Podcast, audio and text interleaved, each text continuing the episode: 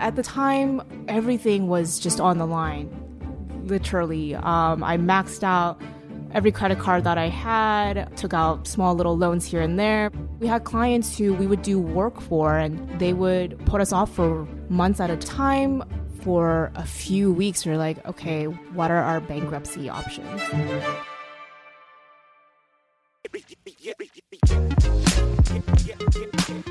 This is Finding Founders, a podcast showcasing the vibrant entrepreneurial spirit of Los Angeles and our journey to find the founders responsible. I'm Samuel Donner, and today we're talking to Ginny O, founder of Wandr, spelled W A N D R, a product strategy and user interface design firm. My name is Ginny O, and I'm the founder CEO of Wandr. I'm a world traveler, and I run my company completely remotely. Post corona, working remotely is the norm for many of us. But Ginny was doing it before it was cool and a public health necessity. Bitten by the travel bug in her teenage years, she dreamt of traveling the world while doing what she loved. She's achieved that dream. And while the firm is supposedly based in Los Angeles, according to its Google address, her employees work all over the world, and Wandr's headquarters land wherever the next flight takes Ginny. When trapped in any pocket of the world for too long, Ginny starts to get antsy. Luckily for us, coronavirus canceled all her travel plans, which appeared to give Ginny enough time between trips to sit down with me and talk about Wandr. When I met with Ginny, she had temporarily set her bags down at her apartment in Los Angeles and was doing UX design with her team from around the world. But where in the world did Ginny start out? Let's take a trip to South Korea. I was born in Korea and I lived there till I was six. My dad wanted to move out of Korea, more so because of the work culture there.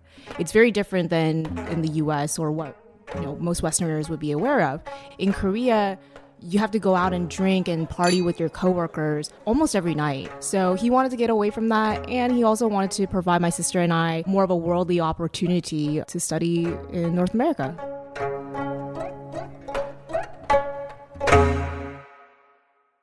I ask my mom a lot now about what was happening, and she would say, Your dad actually just came home one day and said he quit his job. And we didn't know what was going to happen. And he started applying for visas, and Canada was the first country to approve a visa. So uh, that's how we ended up there in Toronto. Ginny gives two explanations for her father's move that seem to contradict each other. One detailed that her father wanted a better life for his family and didn't want to be subjected to Korea's intense work culture. But this seems to be a post mortem rationalization. I think Ginny's mother expresses the reality of the situation. She said, Your dad just came home one day and said he quit his job. The family dynamic seems to be autocratic, and that family had no choice but to follow their leader's impetuous decision. So, with a dream and no contingency plan, Ginny and her family were uprooted and left for the other side of the world.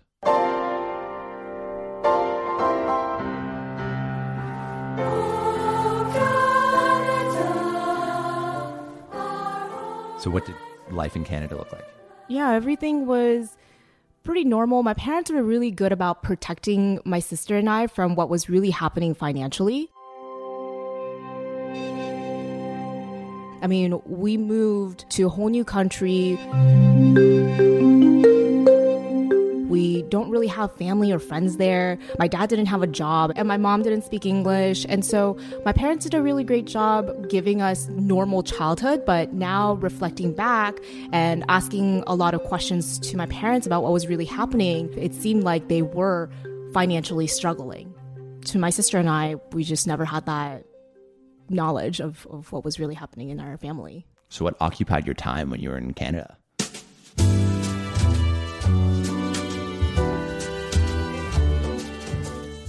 Once a year or every other year, we would move. And every time we move, we would buy like a fixer upper and spend like a year or two just fixing up the house. We've done everything from carpeting to hardwood, painting, tiles, refurnishing, and everything. So that was kind of like my weekend in my childhood times.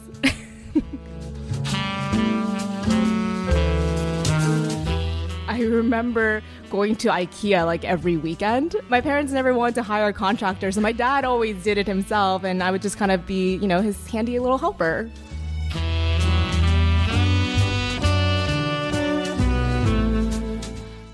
Most kids spend their free time swinging on monkey bars at the playground or building with Legos.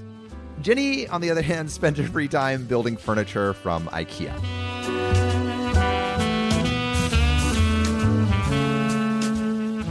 This wasn't a typical childhood, but it sounds like Ginny made the most of that experience. Ginny's life was full of uncertainty, and setting up IKEA furniture became a constant ritual that provided some semblance of stability.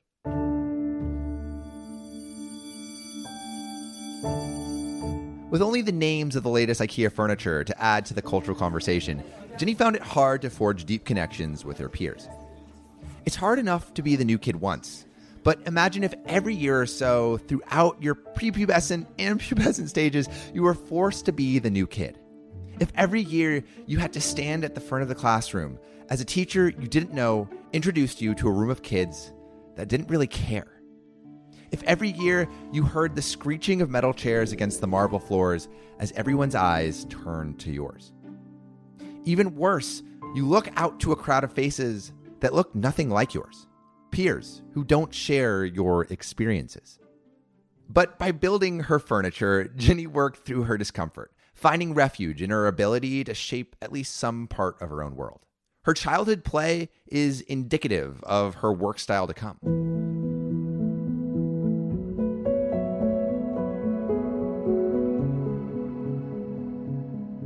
I've always grown up creative, so doing art, music, writing. I, I love to write, and so that was pretty much my outlet is just being creative. Mm-hmm. And I know that you were interested in doing fashion at some point. Yeah. So like, like how did that come about?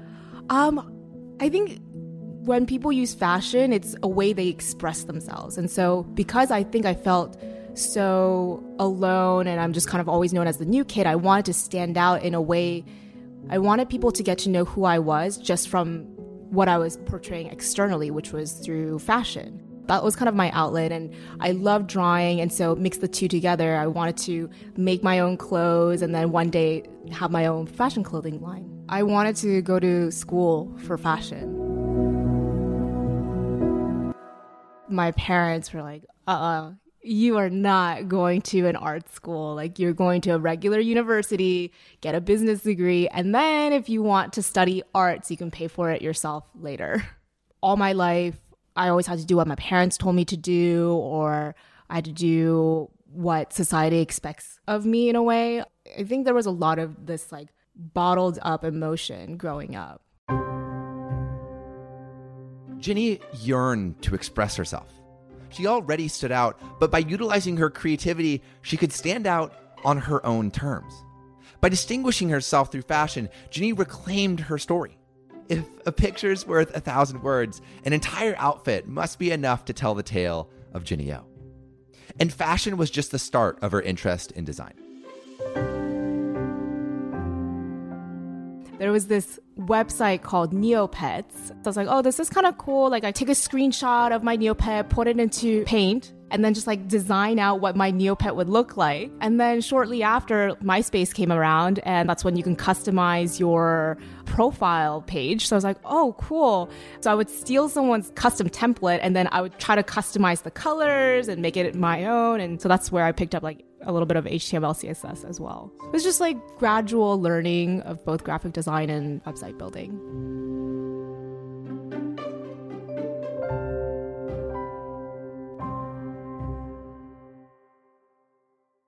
Ginny found some pretense of freedom by dabbling in creative pursuits, but she still felt that her wings were being clipped by her parents, by kids at school, by living in Canada. These feelings bubbled up inside her until one day she finally broke free of her cage. When I was 15 going on 16, I went to the summer abroad program in Cozumel, Mexico. I'm there for a whole summer with other teenagers. You know, you're you're there with 30, 40 other teenagers, no parents. Um, you have classes in the morning, but that's about it. And you're just kind of let loose in the afternoon. So it's pretty much a party every night for a whole summer. And I think that was kind of my initial outlet as a teen. Just that feeling of wow for the first time in my life i actually have control i have control of what i want to do and i have this independence and at that moment just feeling a total freedom from reality like that was that summer was not reality and so when I had that moment, I was like, this is the high. This is the feeling that I want to get for the rest of my life. And anything less than that is in passing, but not really like the way that I want to live.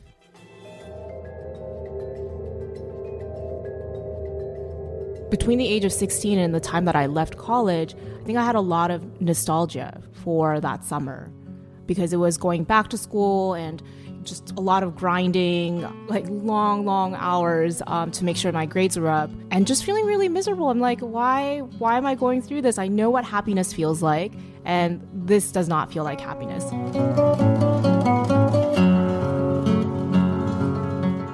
Ginny had experienced independence. She reveled in the control she felt over her life. But this life she had control over was absolutely alien to her. Her parents had meticulously shaped every moment of her life, from her free time to what she could study, so this new life felt like a fantasy. It wasn't real because she could shape it.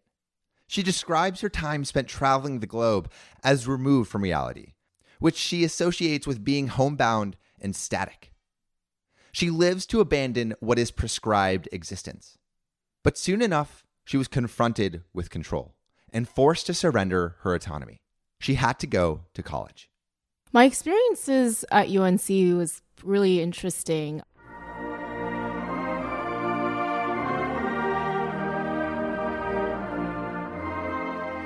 I didn't know what I wanted at that time, and I felt almost a little defeated, to be honest. Chapel Hill was my backup school, and that's where I ended up going. So I went in with not the best attitude. I just kind of went in thinking like, oh, like I'm, I have to go here because this is what my parents want. So I went in confused with a bad attitude. I was partying a lot. I was joining a lot of uh, social groups that, in hindsight, I honestly should not have joined. I just did it because it felt like that's what every college student's were supposed to do. So, for example, joining a sorority when I wasn't ready to do so. I didn't go to class. If I did go to class, I slept through all of it. I spent my first year just trying to figure out what I really wanted to do with my life after college. But there were a lot of bad decisions that I felt I took to the extreme, and it ultimately led me to dropping out of school.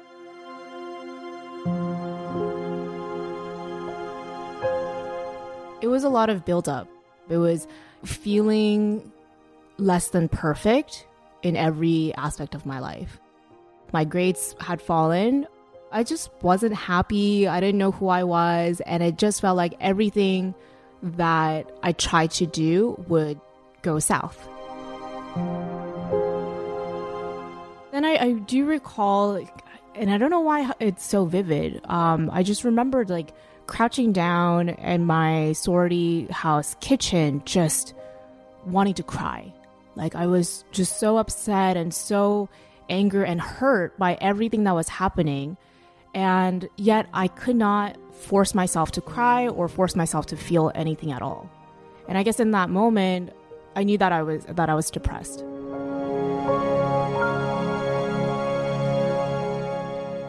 Ginny couldn't bear the reality of her UNC experience.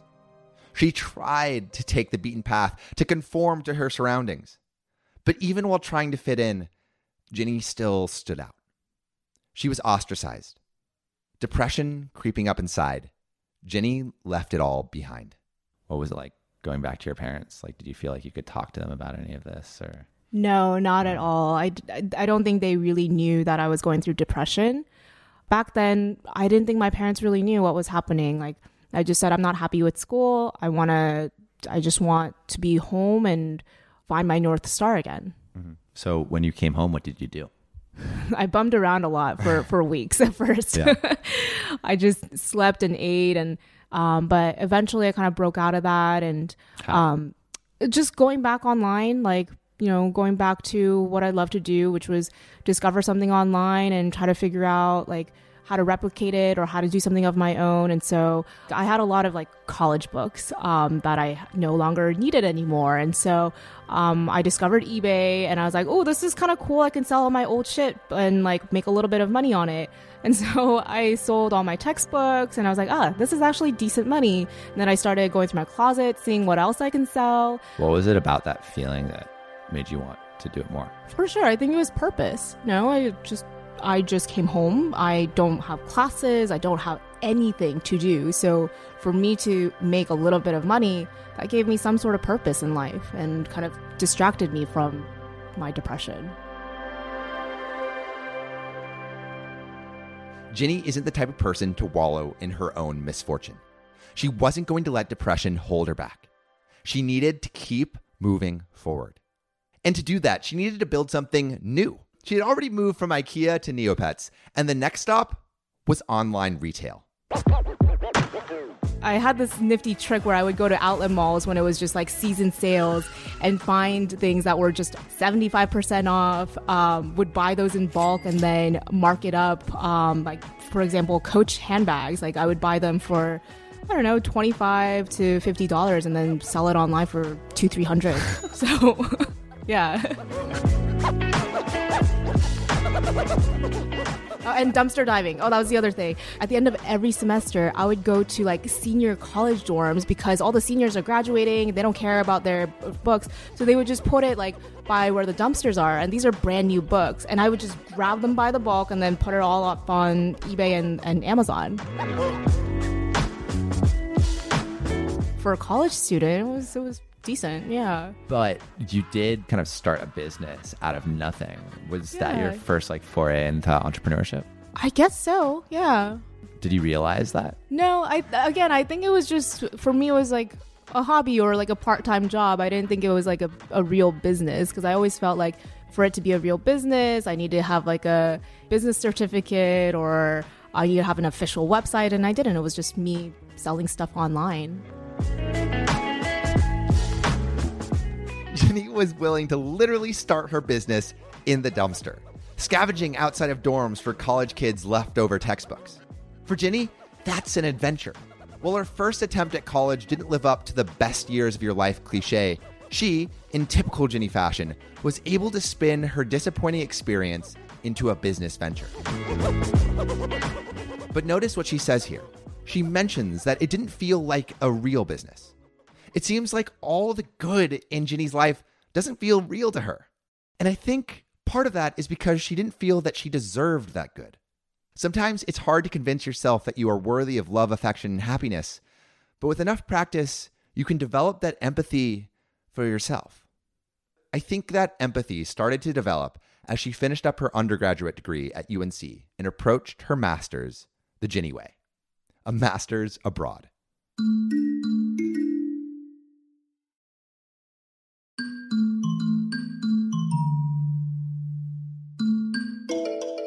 again, I was lost and confused, and I thought I just wanted to to have higher education. It's like, okay, I finished my bachelor.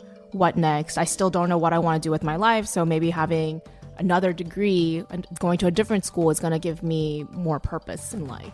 And I found one that was really perfect for me. It was called Masters of Global Entrepreneurship, which is a dual degree program by Purdue University and a business school in France. What was that like? So it was a program with 29 other students from all over the world. So there was a couple countries where I've like, is that a country I've never I've never even heard of, of that place before. So uh, a lot of diversity. Yeah, it was just more so absorbing a lot of yeah global experiences of um, every weekend it's almost like we're going to a different country. It was just like our time to really explore the world. Um, and those 29 other students they've essentially become family because you're living with them and you're traveling with them you're going to school with them. So you're kind of stuck and it almost felt like we were living in this like reality show world in a way. So with this reality show.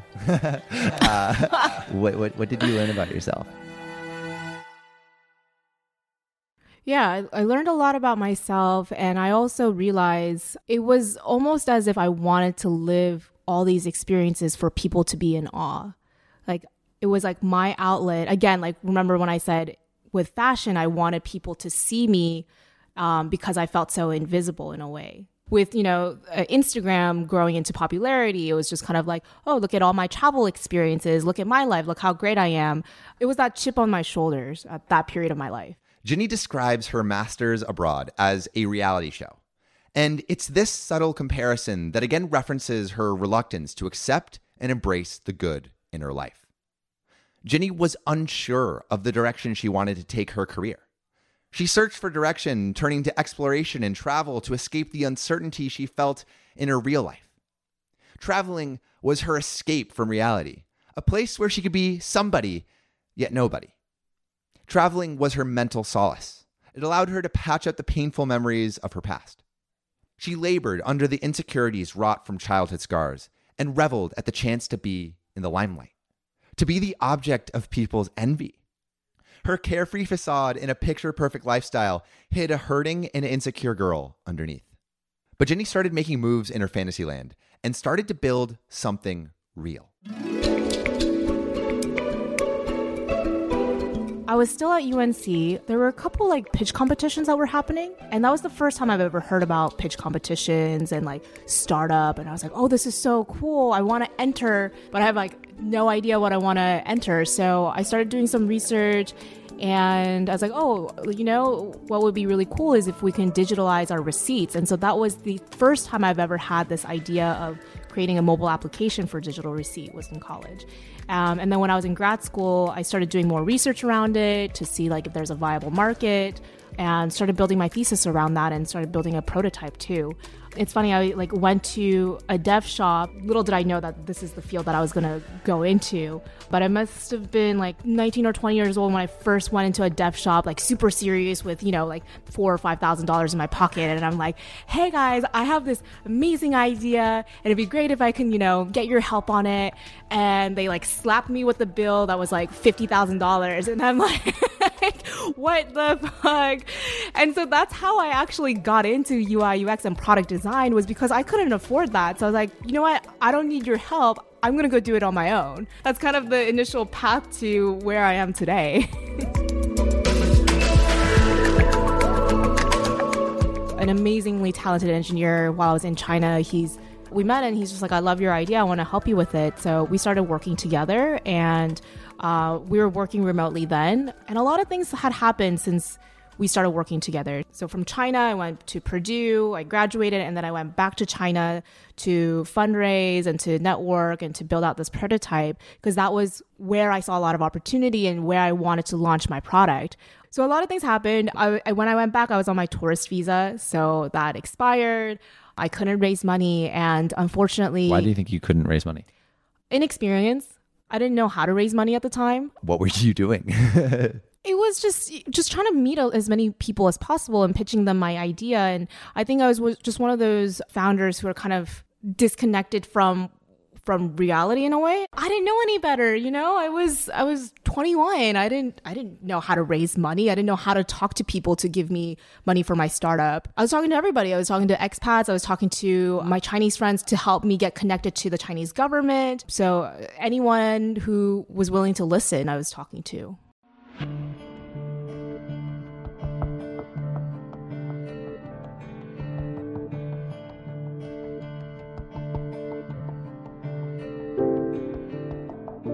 the Zhejiang province, which is where Hangzhou is, uh, they had like an incubator program, and they wanted to actually give a, give me money.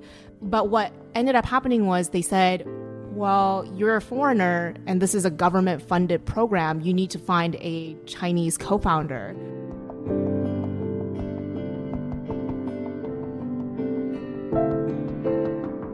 So I felt very demoralized. And when you're, you know, when you're 21, you're just like, this is all mine. I don't want to give it up. Like, for what? But when I look back at it, I was just, I'm thinking, like, yeah, why wouldn't I give up 51% of my company to get funded for, for the startup that I didn't even have?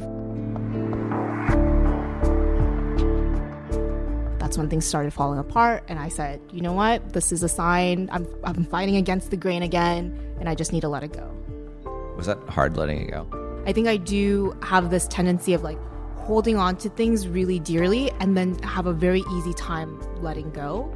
I and I think it all relates back to my childhood of you know having to make new friends and move into a new house. And even though like I didn't want to move, like I had to like let that let that go. So I've learned over time when I catch something, like I'll hold it near and dear to my heart. But then when it is time for me to just release, I don't look back.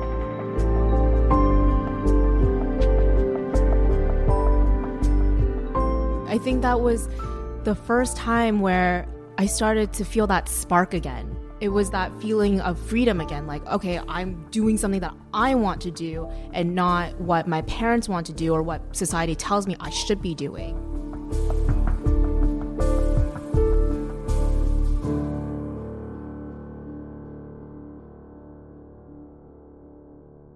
Ginny had her first taste of entrepreneurship. From that first taste, her interest was piqued. She saw the path you could build, the path that would allow her to turn a mere idea into a tangible business. Young, hopeful, and ambitious, Ginny ventured into the world of entrepreneurship with naivete, not knowing the harsh realities that awaited her. Experiencing her first failure, she realized a business required more than a bright idea. She had failed to raise money. And the reason she cites for this failure? A disconnect from reality. Moving back to LA, Ginny did not let failure dissuade her from pursuing an entrepreneurial career. Instead, she embraced it and began journeying into new facets of entrepreneurship.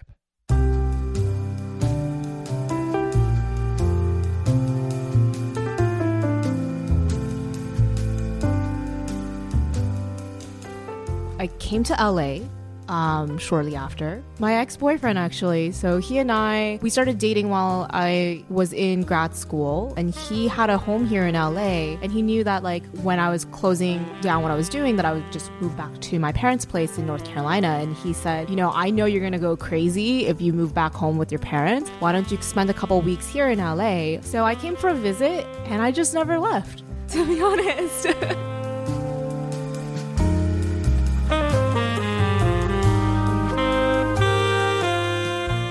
the first handful of months, I was back to this like bumming around, not doing anything, and feeling like a piece of shit to be honest because I'm living off my ex-boyfriend and again not having a purpose. I wasn't making money. I you know wasn't cooking or cleaning so I had like no purpose. I it was just doing nothing at all. And so that led me to my next phase my next chapter in life which was freelancing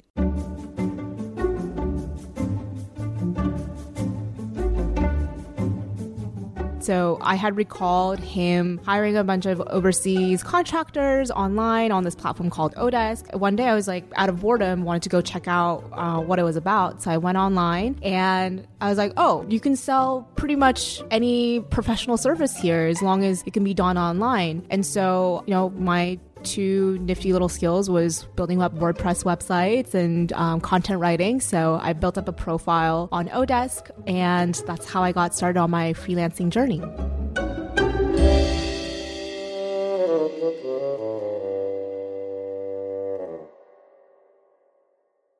Throwing caution to the wind, she took a leap of faith pursuing her UI UX business wholeheartedly.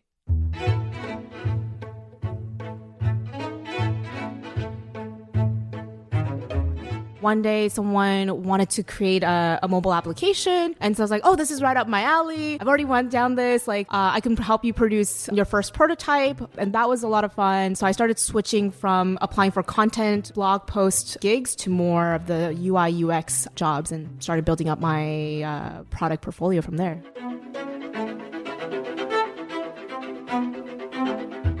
when I got to about like 30 to $40 per hour, I wanted to charge more, but I knew my skills were not up to par. So my plan then was to look for other UI UX designers who were much better than I was, but didn't charge as much. So I found a, a kid who was out in the Netherlands and I started working with him and he was amazing. And we made a really great team because I was doing the client management and he was producing the designs. So I was doing that for about a good year, just kind of casually before I started taking it more seriously and decided, you know what, like if I want to get the bigger clients, then this needs to be more official than just Ginny the UI UX designer. Like I wanted it to be a company. So June of 2016, finally incorporated it under the name of Wandr. At what point did you move out of the ex boyfriend's apartment and why? Uh, a year after. I think part of it was still feeling that dependency and wanting to, wanting to do things on my own. I was also ready to move on from that relationship. So that's why I moved out.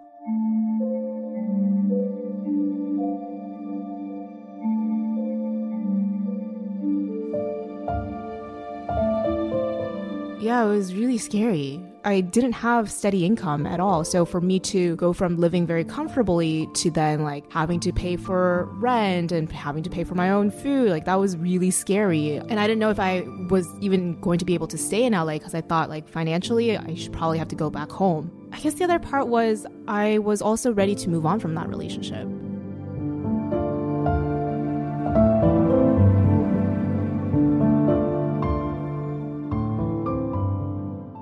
Just like Ginny, Wandr began its life as a roaming company built on freelance gigs. But soon, the company picked up steam as more and more people sought her services. She was able to capitalize on this traction, expanding her company beyond herself. Staying true to her voyaging spirit, Ginny developed her business in a rather unconventional way. Rather than focus on building a single office in a stationary location, she hired freelance talent from all over the world. Um, so we have always been remote. Yeah, no, we don't have an office space. We've never had one. It's expensive to have an office space, and it's also very expensive to hire locally in California.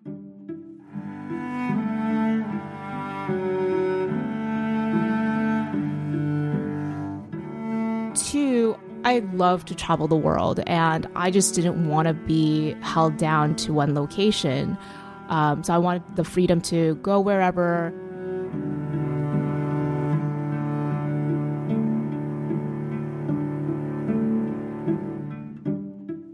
And also, I love meeting new people from around the world. So, that international global exposure and experience. So, I've always wanted to keep that idea or keep that concept with my company as well.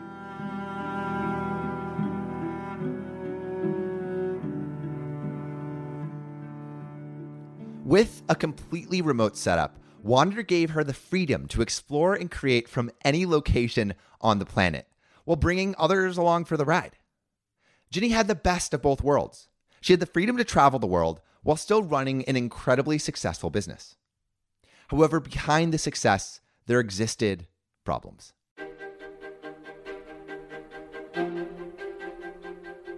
Scaling a business, it's not just this one time financial struggle and then you're out of it.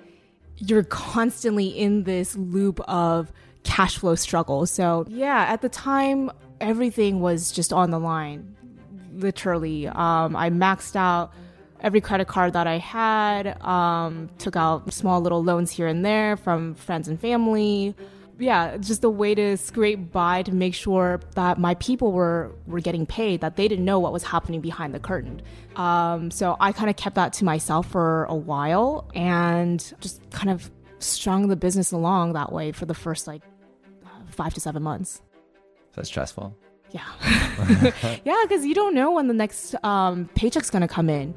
You know, we had clients who we would do work for and they would put us off for months at a time because we didn't know that you're supposed to collect before. So sometimes we would do like $50,000 of work and get no paycheck for months at a time or sometimes not at all. Eventually, Ginny got the hang of growing her company and saw growth at an unprecedented rate. Soon, Ginny would have to make a tough decision. Would she continue to foster the growth of her company or sell it as she saw its market value steadily increase?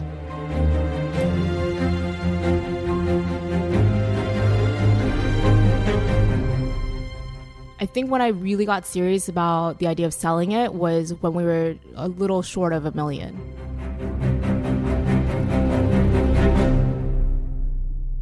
Because I, you know, I'm again, I'm still, I was still young at the time, and I didn't know how to build a business. I didn't know that you can sell a business. So when I started hearing from other people that you can like build and sell and or get acquired, and that's like a, a really notable thing to do. Um, that just kind of became a bucket list of mine. Like, okay, great. Like now I want to do this because everybody else is doing it. Did you attach any significance to that number? I think again, it's more like legitimacy. Um, like I think it was more the idea of being taken seriously that we're not just Ginny plus team and um, we're just this little agency. It was, I think the significance of that number was more so like, hey, like we're a, we're a major player in this industry.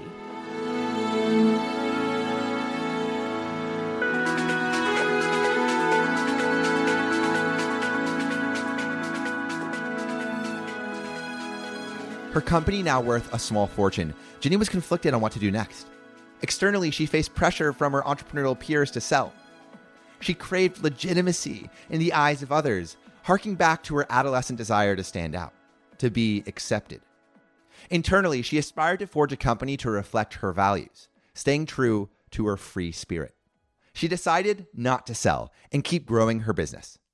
But as the business grew, more challenges reared their heads. So exactly a year ago, like we're pretty scared. Myself, my um, head of operations and head of strategy, the three of us were the only ones who really knew what was happening in the business. For a few weeks, we are like, okay, what are what are our bankruptcy options?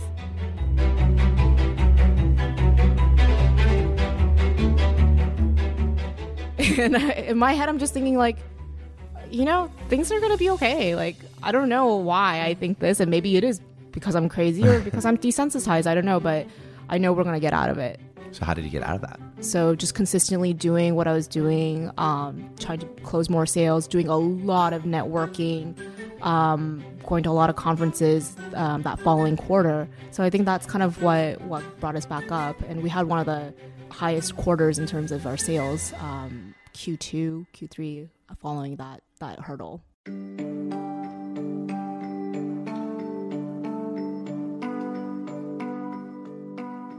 Yeah, the ebbs and flows.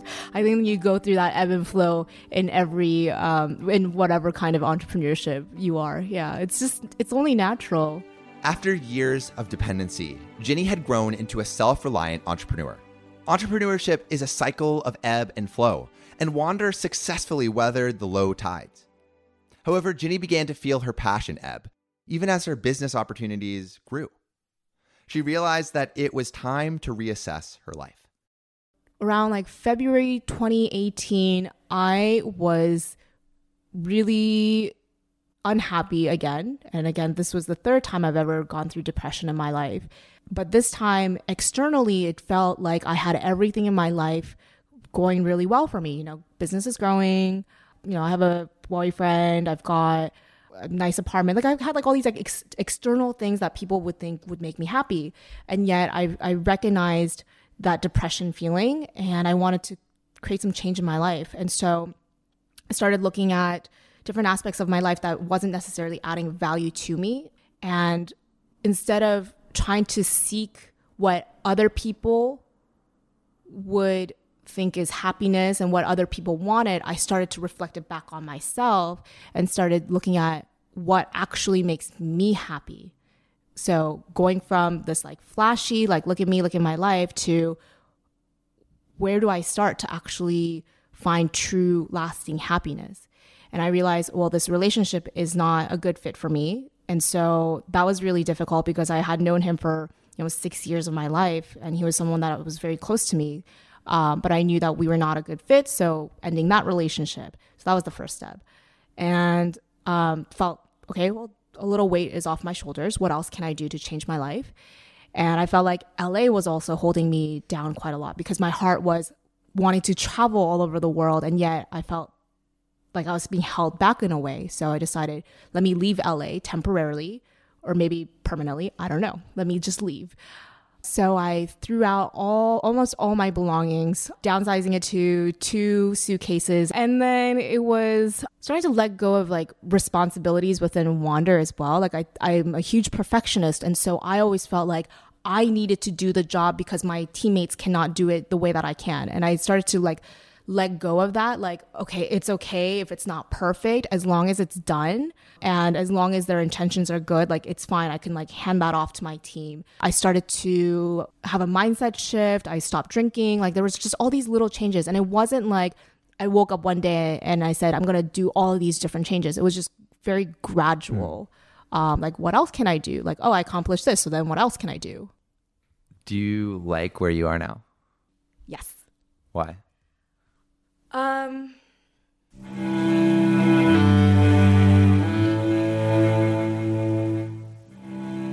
I am such a different person than who I was a year ago and who I was growing up. I'm really happy, like actually happy from inside out and not happy like putting on a fake smile, which I think I did a lot. And a lot of people would say, Ginny, you're actually quite an enigma. Like you're smiling and you're telling me something, but you're very hard to read.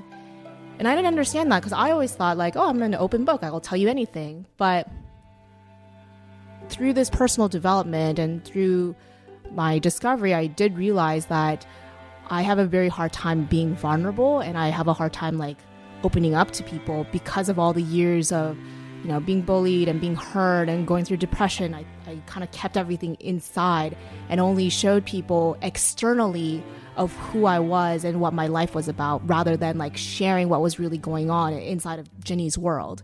Once I started unraveling that and working through that, like I started to find true happiness and confidence. That's the other thing. Yeah. I I live my best life because I was able to work through um, all the internal issues that I've been battling since I was a kid.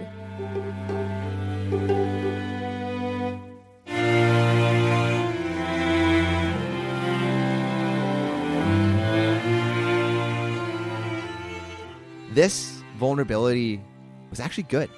It allowed her to face the internal demons that had been swimming below the surface since childhood. Making gradual changes to her life, Ginny found an internal peace that overshadowed the veneer of happiness she had previously derived from materialistic pleasures. As cliche as it sounds, she realized that while money can buy cozy apartments, happiness has no price tag. Mental health rejuvenated, Ginny knew it was time to refocus her energy into furthering her company.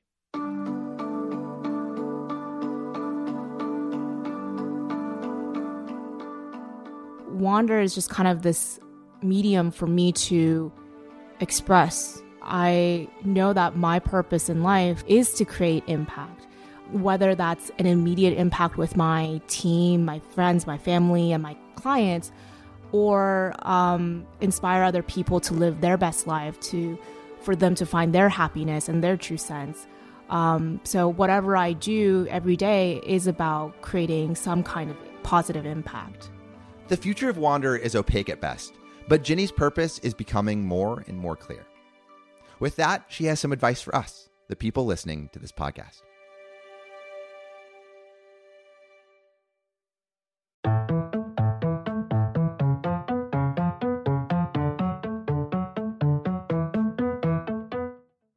Yeah, go for it. Like the way that I've learned and how I've become an entrepreneur is literally just kind of going and doing it and getting dirty with it and then figuring it out. You know, you don't have to make everything perfect. And I use this expression like throwing a bunch of pasta and seeing what sticks on the wall. And it's true, you just got to experiment as much as possible. Like don't hesitate about what mistakes you're going to make or or doing it the right way. Just the fact that you're doing it is going to create momentum for you to be somewhere.